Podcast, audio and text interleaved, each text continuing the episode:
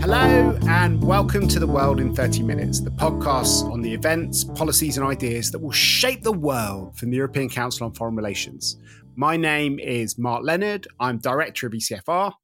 And this week, we're going to talk about the Saudi Iran deal, which was signed two weeks ago in Beijing, and what it tells us about the future of the Middle East, but even more importantly, what it tells us about China's ambitions as a global peacemaker. The announcement of the Chinese brokered deal between the long feuding Saudi and Iranian governments took many observers by surprise, especially in the West. How significant is the deal, really? What consequences will it have for the wider region? And what does it tell us about China's role in the changing global order? We have an all star cast to help us make sense of this. Julien Barnes-Dacey, Cinzia Bianco, and Andrew Small. Julien is the director of ECFR's MENA program. Cinzia is a visiting fellow at ECFR and an expert on the Gulf.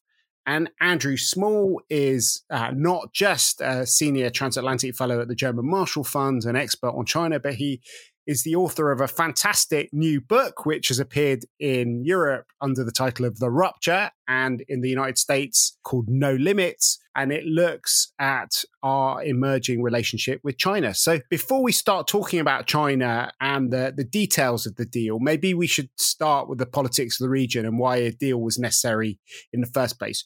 Julien, can you tell us a bit about the, the background and, um, and the state of Saudi Iranian relations. Obviously, the rivalry can go back decades, but it was in 2016 that they broke off all diplomatic relations, and that's what the, the deal is meant to be changing. Thanks for having me on the podcast. So, so look, yes, I mean, the ties between Riyadh and Tehran have been hugely challenging over much of the last decade. Uh, relations, formal relations were cut in, in 2016 after I believe that the Saudi embassy was stormed in, in Iran. But essentially, the two countries have been fighting a hot conflict through proxies across the region for, for much of the last decade. This has played out in Syria and and more more pointedly in, in, in Yemen, where you've had an Iranian-backed Houthi movement that has been firing missiles on to Saudi Arabia. Both of the countries are, are key heavyweights in the region. They, they deploy resources, money, backing, arms to, to a wide range of groups, and, and this rivalry has, has proved hugely destabilizing. It's, fed, it's fed these proxy conflicts. It's really meant that the region has been sucked into this destabilizing cycle for, for, for too long now. So this is a, a really significant breakthrough. These are the two the two heavyweights, and and without really a, a, a diplomatic track a dialogue between the two, there's little hope of getting the the, the region on a better um, track. They've been talking now for a couple of years, and we can get into why that kind of dialogue was reinitiated, and that links into the role of the U.S. And then we we get to where China feels fits into that. But this is the formal roadmap uh, towards a, a re-establishment of ties. And it's the most kind of overt sign yet. The two players, as with many other actors in the region, now want to, to re-embrace um, de-escalation and dialogue and focus on economic priorities and domestic issues rather than regional rivalries. Cinzia, you spend a lot of time in the Gulf, looking at the Gulf. What are the concrete benefits of this deal for, for Saudi Arabia in particular? What do they hope to, to get out of it? What is actually going to be in this deal apart from opening embassies? So it is it is it is much more than opening embassies if it goes the right way. Um, it's lovely to be back on the podcast to talk about um, this development, which really has a lot of potential. Um, the from from a Saudi point of view, the most interesting element is that Iran has committed to stop it, uh, the transfer of weapons to the Houthi rebels in Yemen. And this is a thing that Saudi Arabia has been asking to Iran for years, really, since they first started talking through back channels um, and private conversations. And the Iranians had always uh, resisted this demand. Um, for Saudi Arabia, that uh, the Houthi threat was a really significant threat. I mean, at some point, they were intercepting dozens of ballistic missiles launched from um, Yemen into Saudi territory um, they would hit uh, a number of uh, um, civilian uh, objectives in the south. And um, in 2019, they managed to hit critical energy infrastructures, bringing offline 5% of the global energy production for a week until the Saudis were able to repair the damage done on Abqaiq and Khurais, the two um, oil production plants that were hit. So it's a big, big thing for the Saudis to finally be able to um, move towards uh, um, removing this threat from their book, and especially now that they are so ambitious about their development plans uh, uh, in general. So, obviously, one of the reasons why this deal was possible, particularly with with China, is that both Saudi and Iran have got reasons uh, to want to, to sideline and humiliate the the US as much as possible. Julien, you kind of hinted um, at, at, that earlier. Um, so maybe we should just talk a tiny bit about that, and then I'd love to hear from from Andrew about how this fits into Chinese strategy and what role China really played. Because a lot of people have talked about how these you know these talks were not started by the Chinese; they've been managed along by the by the Iraqis and the Omanis. Um, China maybe came late to the party, but seems that both sides were pretty keen to get China involved.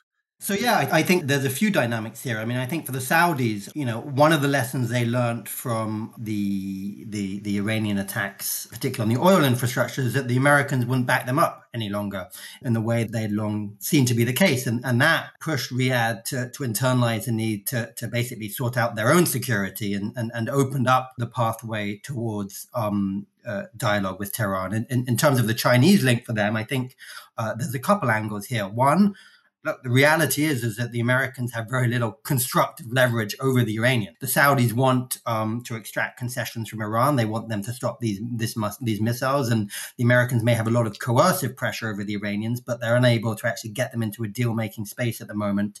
In the same way that the Chinese can, given their close economic and, and political ties to, to, Tehran. So that was useful. I think the other interesting thing for the for the Saudis vis-a-vis the Chinese is you know, the, the, Saudis are frustrated with the lack of American backing for them. And I think there is a sense in Riyadh that actually this turn towards uh, Beijing is a means of trying to draw the Americans back in. The, the, Saudis aren't fools to kind of the great game narrative and competition that's playing out in Washington.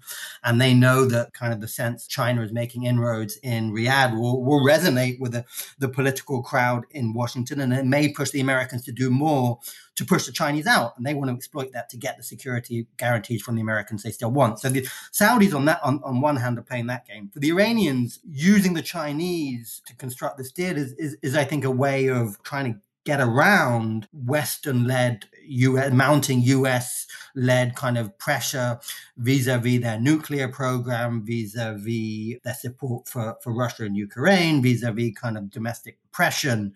Um, you know, the, the Americans have been tightening the screws. There's a sense of a, of a maximum pressure campaign re-emerging.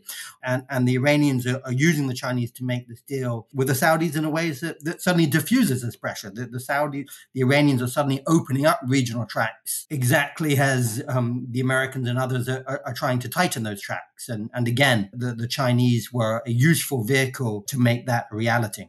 So, Andrew, should we now look at China's role in all this. You've been looking at, at, Chinese foreign policy for a long time and also seeing how they've played on American presence and absence in different places, not least in Afghanistan, which you've kind of written about in the past and spent time on.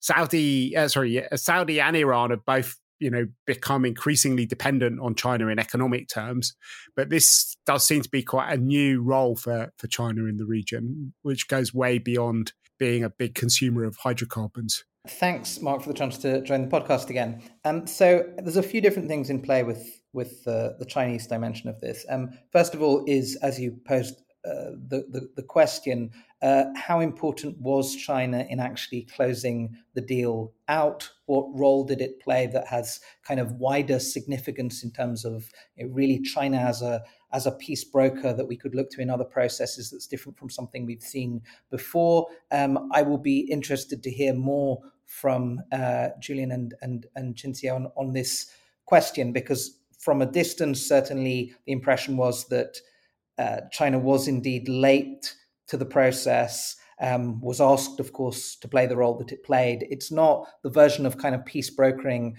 where we, uh, you know, might imagine as as people were suddenly starting to do with with Russia and Ukraine, um, China kind of cajoling two reluctant parties to the t- to the table and doing a lot of the heavy lifting. A lot of the work had already been done by the time they came in. There was clear utility for the two parties in involving China at the stage that they did, as, as Julien has just uh, laid out. Um, And China, of course, was able to get a kind of political win from this. Not only were they able to position themselves as this kind of peace actor, but they were t- able to tie it specifically to Xi Jinping's new global security initiative when they announced um, the the agreement, um, a global security initiative that is is kind of fundamentally about pushing back against the US alliance system, US hegemony in, in the world. Um, so this was a kind of helpful reinforcing result for them to be able to demonstrate or at least claim that it was an early success for the initiative. But I mean, China's attempted to play brokering roles in plenty of cases before. I mean, you can go back to the six party talks uh, with North Korea. You can look at the role that China's played with Afghanistan. It's dabbled in this in the Middle East before with Israelis and the Palestinians. This was more serious. I, I mean, they, of course, did actually get a result from it. Um, the fact that they were asked to come in and play the role that they did is not something that you would have necessarily seen in this way in the past. Um, and they have real stakes in this as well. They want to be able to simultaneously deepen relations with both the Saudis and the Iranians. Um, they've run into kind of political difficulties with that in the last period of time. It's been a complicated balancing act for them to be able to do this because these are among the partners in the region, um, particularly central and the attempts to really substantially expand economic financial and uh, in, in, certain areas military and, and intelligence ties with with both with both countries is obviously more complicated if you have the picture as it was. And I think they've also been convinced that the dynamics between Saudi Arabia and Iran were damaging to their energy security interests in the region as well. So they've had an interest in doing this that is political that is about kind of wider interests not just in the Middle East in deepening ties with both of them but in their kind of attempts to build a bit more of a kind of block and network of friends and, and, and partners. And in the past, this is something they would have ducked. They they always punched below their weight um, in in the Middle East. I mean, I think this is the interesting other dimension to this. Whether we're starting to look at a bit more of a threshold crossing moment in terms of China being willing to step up and at least nudge certain developments in directions that are consonant with their interests. They've had the power in some respects to do some of these things before. They've deliberately kept their heads down on this um, in the past. This is very visible. They'll be associated with the success or failure of, of it, whether or not they're formally guarantors um, of the deal. So I, I, think it's an interesting and significant moment, even if the actual utility of China's involvement um, one one can debate. I think one can make a pretty good case that it could have been done um, without them, but I'd, I'd, I'd be interested to hear whether that's the assessment of colleagues as well. So be good to to look at some of these bigger questions around China. But before we do that, let's let's just dwell a bit more on the impact on the Middle East. The, the Iran Saudi conflict has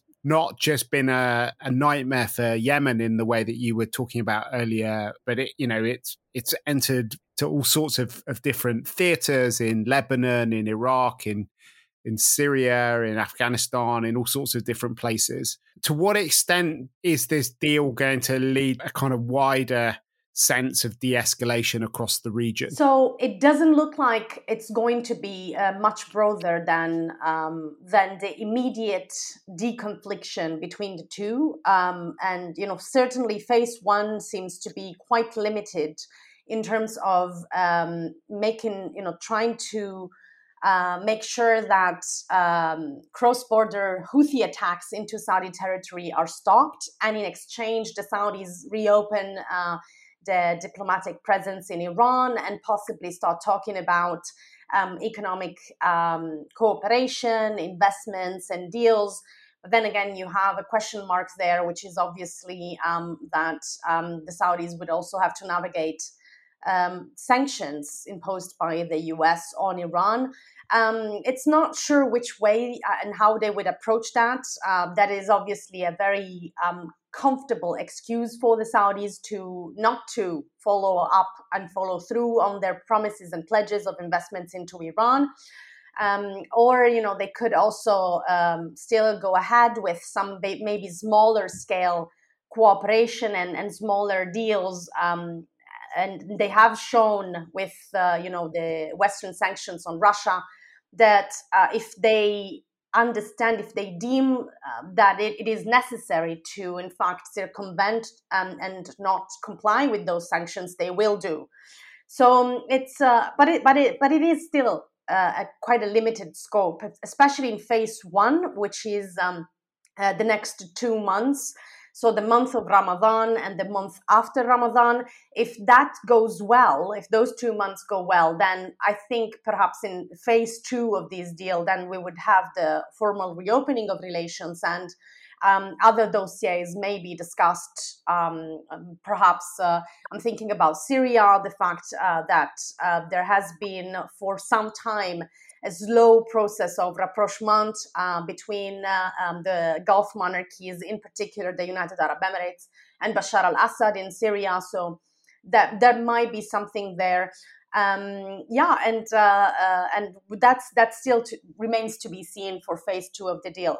If I may quickly on what and on Andrew's point before, whether this deal could have gone through without China's involvement, I think um, it's a big if um, because the fact of the matter is that the talks had been stopped in April 2022 by the Saudis, who were really frustrated that they couldn't get ahead with you know their main demand, which was related to Yemen, as we mentioned.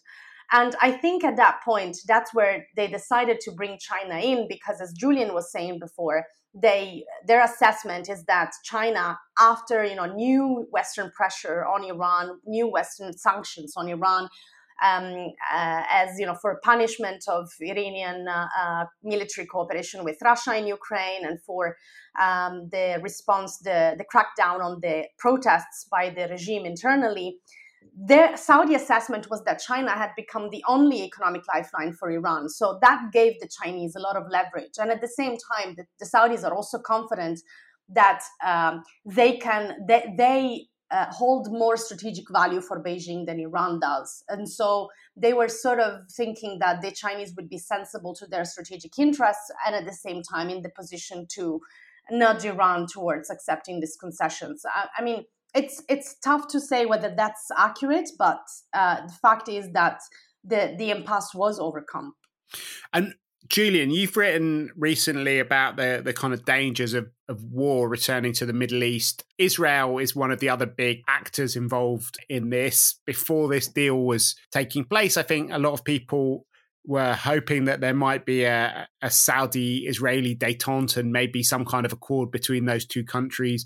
Other people have been worrying that Israel might strike Iranian's nuclear program now that it has got to so close to breakout capacity. How does this deal affect those sorts of dynamics? Well, I mean, I think the the main one of the main reasons for, for the Saudis making this deal is to protect themselves from the, the, the possible ramifications of, of military action against um, Iran. The Saudis know that that if there are military strikes by the Israelis, by the Americans, by others, um, there's a good chance that the Iranians will retaliate by trying to strike out at, kind of Arab Gulf energy installations to, to hit global energy prices. So this is a way to try and avert that outcome, to try and give themselves protection, um, given that they don't believe the Americans are prepared to step up. And I, I think it, you know, it does run counter to another kind of regional initiative or, or, or kind of competing initiative, um, which is to try and cement a counter Iranian bloc within the region. Um, and that is something that the Israelis have been using the Abraham Accords ties with other Arab states. You know, Netanyahu's back in office and, and very much trying to um, establish relations with Saudi. And this has all been about, you know, largely about trying to create a, a regional bloc that can, can counter the Iranians. That possibility of a kind of zero sum black and white approach, I think, does get diminished by the, by this deal. And you know, it's not just the Saudis; the Emiratis, who also have relations with the Israelis, formal relations, have also been talking to the Iranians. So you know, everyone is talking at the moment, apart from, of course, the, the Israelis and the Iranians. That does leave the Israelis more, I think, um, regionally isolated in terms of potentially want to take action. But we also know very clearly that the Israelis are extremely concerned about what's happening in Iran on the nuclear front. Um, there is lots of talk about new military military action. And, and, and if that were to happen, it could easily derail these talks. Um, we also know that the Saudis are undoubtedly still talking to the Israelis, even with this deal. And the Israelis, the Saudis have made a tactical, I think, embrace of, of Tehran here. This doesn't mean that they are strategically kind of embracing a kind of necessarily a new relationship with Iran. I think they still have big problems with Tehran. They don't like their regional behavior, their missiles, their, their, their nuclear behavior. So we shouldn't kind of misread this deal for a kind of the, the outbreak of, of great friendship. And clearly the Saudis will still be talking to the Americans and the Israelis on how to continue squeezing Iran on, on some of these these files. So it's it's a fragile opening, it's tense, it kind of plays into and complicates some of these other tracks, Mark, but it's a it's a good sign on, on, on one um, dimension of, of regional kind of vulnerabilities and instability. But there are still a lot of other issues bubbling over, which could draw the Saudis and the Iranians back into to mutual hostility. Okay, so maybe we should pivot back out of the region again. Xi Jinping built on the uh, success on Iran Saudi by looking at another theatre. He's uh, pushing further on his peacemaking efforts uh, in Ukraine been in Moscow for, for the last few days, meeting with uh, Vladimir Putin. He's going to be talking to Volodymyr Zelensky afterwards to cover off the other side of, of that discussion. How, Andrew, does this deal fit into a kind of wider sense of Chinese diplomacy now that party congress is out of the way, zero COVID is over, and China seems to be re entering the world on various different dimensions? Well, it was very helpful for Chinese diplomats ahead of Xi Jinping's visit to Moscow to be able to suggest that this was, you know, a part of a wider set of peace missions that um, Xi Jinping was now embarked on. Now we've actually had the trip to Moscow. Um, I think it was considerably thinner in peace content than I think we might even have been led to uh, believe before the trip. It was a pretty remarkable deepening um, of bilateral relations um, the the symbolism of of, of the, the way the meetings were were handled, the timing, the language Xi Jinping used. Um, sometimes he can't be bothered to um, uh, pretend on on these things in the way that other bits of the Chinese system do. That uh, I mean, we, we we know, of course, that I mean he's refused to speak to Zelensky for the last year. Um, that he values the relationship with um, Russia as a kind of critical strategic partner for China in its pushback against the United States. He just spent in the uh, the National People's Congress um, giving his speech about how China's facing Western encirclement, containment, um, and we're that's really what the, the trip to, to, to Russia ended up um, looking like it was it was far more about. Um, there needed to be a bit of political cover for it um, in terms of the the phone call um, and uh, the uh, position paper, and it was really a position paper rather than a peace proposal. But I think some of us might have expected that there'd be something extracted, at least for the, given how contentious this trip to, to Russia was, that there were even considerations that there might be a ceasefire proposal emerging or something of substance. So, so far, there's, there's really been very uh, little, and you didn't see uh, Putin squirming in the way that you saw a little bit even in Samarkand uh, last year. This was a very kind of good spirited um, bonhomie type uh, visit um, instead. So I think whatever people were expecting, um, and I, you know, I, I, think frankly expectations that anything that went on between China, Saudi, and Iran was going to translate meaningfully into something between China, Russia, and Ukraine, given that China was not going to expend political capital on trying to get Russia to make concessions, and given the situation between the two parties, I think that was mistaken. But I, I think if you were expecting a narrative to come out of the the trip following the Saudi-Iranian deal that you know, China is now turning into some great global broker. Um, I and, and, short of a remarkably surprising twist after the phone call um, with Zelensky this week, I think we're we're still in a phase on Chinese diplomacy where they've been very deft in the way they handled the Saudi-Iranian deal, but their interests fundamentally. Um, uh, and the way they see the world, the way they see the struggle with the United States, um, has has not changed um, so fundamentally, and there will be parts of that that may involve a bit of peace brokering, um, but a lot of it's going to involve uh, block building as well, um, and Russia's very much at the center of that. And to what extent, Andrew, um, as somebody who's been kind of looking at what uh, China's footprint in different regions, do you think there are lessons to be learned from from the way the Middle East is working? Certainly, when I talk to to Chinese uh, Middle East experts, they do think this is quite, you know, could be an interesting um, pre- precursor to what a post-Western world would look like, because obviously we've seen strategic intent from the US to pull back and to change the role that it plays in the Middle East. And that has created this vacuum, both for the activism of regional powers, which um, is where we started with Saudi and Iran, finding new roles for themselves, for Russia, for Turkey, for, for India, everyone sort of piling into the Middle East. It's a genuinely kind of multipolar um, uh, region, but also China has been filling some of that vacuum. It's not trying to replace the US, but it's doing things which would have been unthinkable 10 years ago in this kind of constellation. And some of the, the sort of Chinese Middle Eastern experts are kind of uh, arguing that this might be, you know, what happens in other parts of the world as, as power shifts from, from the West to the rest. And you get you know a, a, messier situation than either a, a, sort of bipolar world or Western hegemony. Do, do, you think that that's just the the preoccupation of the the Middle East scholars in China, or do you think that other people are kind of looking at this and drawing some lessons for Chinese grand strategy? I mean, they've been waiting for this, the, the Chinese Middle East scholars, for, for some time. This is, I mean, the, the fact that China is really stepping up um, politically and, and, and is, is kind of starting to operate more strategically in, in the region is, is certainly significant. I mean, I think anyone who's been watching this over a long arc has been sort of waiting for this moment. And, I mean, there's the Middle East component of, of this that we, we can talk about. But when you're looking at this on the wider landscape, China's diplomatic, economic, and military efforts in um, because I, I, think the military and intelligence dimensions of, of all of these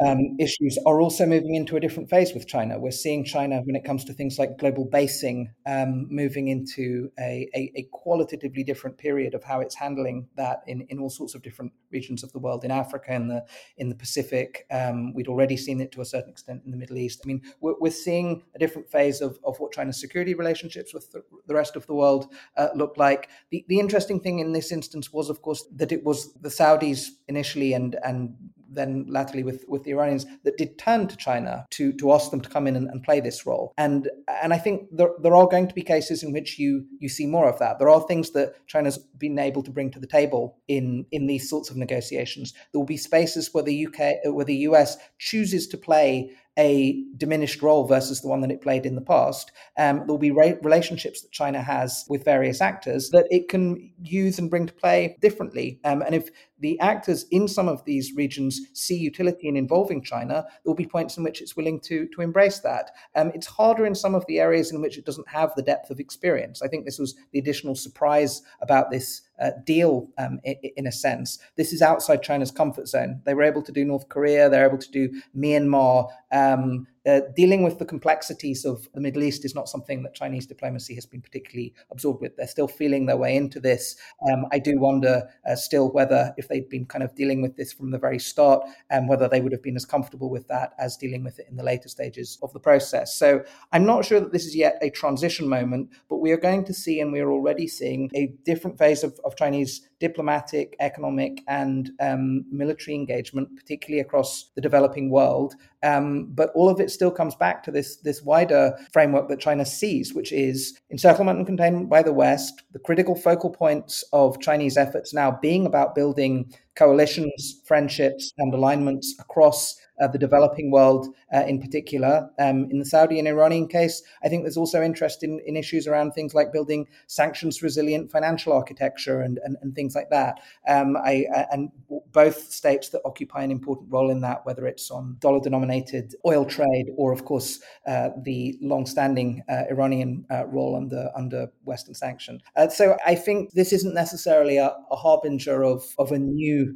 global order. I think one can be somewhat. Uh, I think the the level of significance attached to the Chinese involvement in this deal, I, I, I, still think can be can be somewhat overblown. But it's indicative of areas that China had not been willing to tread into, and the willingness of of of certain actors across the developing world to look to use China in a different way, including poking at the United States. Going back to to Julien's point, which I think was an important part of this as well. Everyone understands that this contest is playing out across the world, and there are points um, in which certain levels of diplomatic, economic, and even military engagement with China um, elicits different kind of qualities of response from from Washington. And I think that's the challenge on the on, on the US side that they're facing as well. How not to kind of run around doing whack-a-mole pushback jobs against every single thing that they see from uh, they see China doing. And I think they've been relatively measured in in the response for instance to to this deal um, partly for that reason. That's a really interesting issue mark is is the kind of the extent to which this is seen through a kind of a regional or a kind of global order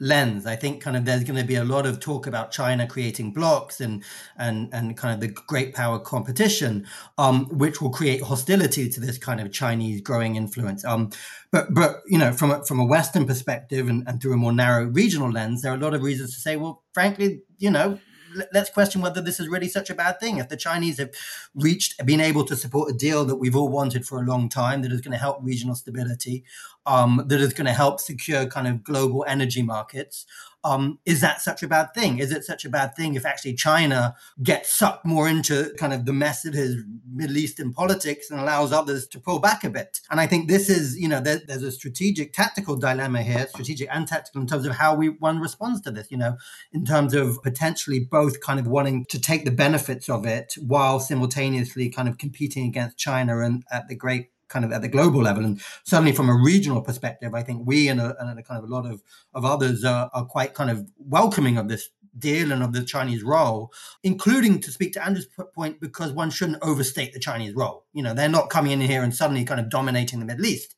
They are still going to struggle in so many ways to exert their regional influence. Let's take the good, but let's not overstate the extent to which China is now calling the shots that seems like a very nuanced place to end this podcast. We're going to carry on the discussion about China's global role and peacemaking ambitions next week when we're going to look more specifically at the Xi Putin uh, exchanges and China's lessons, which is drawing from the Ukraine war. But for now, I think that's all that we have time for in this podcast, except for one more thing, which is our bookshelf segment. Julien, what's on your bookshelf at the moment? So I am just finishing up a book called Aftermath about the um, life and the fallout of the Third Reich. 1945, uh, 1955. So about it's a social history of, of kind of Germany right after the end of World War II, going through the ways in which kind of German society um, responded to the war and, and recognized, or mostly didn't, I guess, recognize kind of the, their own kind of involvement in the Nazi regime.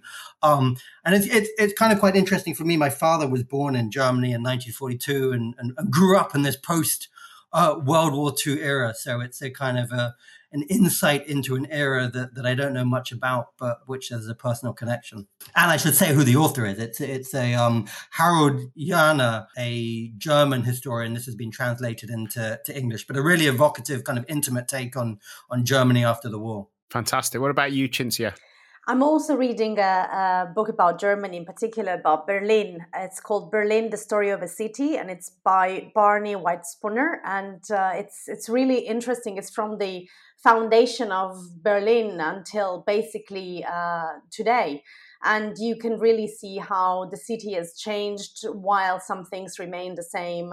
And in particular, the Berlin Unwille that is uh, live, alive and kicking uh, today. Fantastic. What about you, Andrew? Uh, so I thought I'd pick a book that, since I'm deputizing for, for Janka, that both of us were, were reading, um, uh, and that's Economists at War um, by Alan Bollard, which spans a not vastly dissimilar period to the one that Julien was just talking about. It's 1935 to, to 55, but um, it's got an interesting suite that is not just looking at the US and the Europeans, but also looks at Japan through this phase, China, and, and some of the key economic figures, finance ministers, decision makers, advisors, and all the kind of the, the economics of wartime um, across this entire period, whether it's sanctions, economic espionage, or kind of the mobilization of resources around war. Um, this is actually tapped by the fact that the, the author has a new book about to come out on economists during the, the Cold War and, and uh, economic ideologies during the Cold War and the battles through that time. So this is out already. Um, the Cold War book, I think, appears in uh, August or, or, or something like that. And that's Alan Bollard. You heard it here first. Thank you very much. If you've enjoyed listening to the podcast, please do let other people know about it by writing about it on your social media page or ours. But above all, hopefully by heading to whatever platform you've used to download this podcast on and subscribing to future episodes. And while you're there, please do give us a positive review and a five star rating as it will help bring other people to the pod. We'll put links up to all the publications that we mentioned on our website at ecfr.eu. But for now, from Julien Barnes-Dacey, Cinzia Bianco, Andrew Small, and myself, Mark Leonard, it's goodbye. The researcher of the podcast is Anand Sundar, and the editor of this episode is Mireya Farrow Sarat.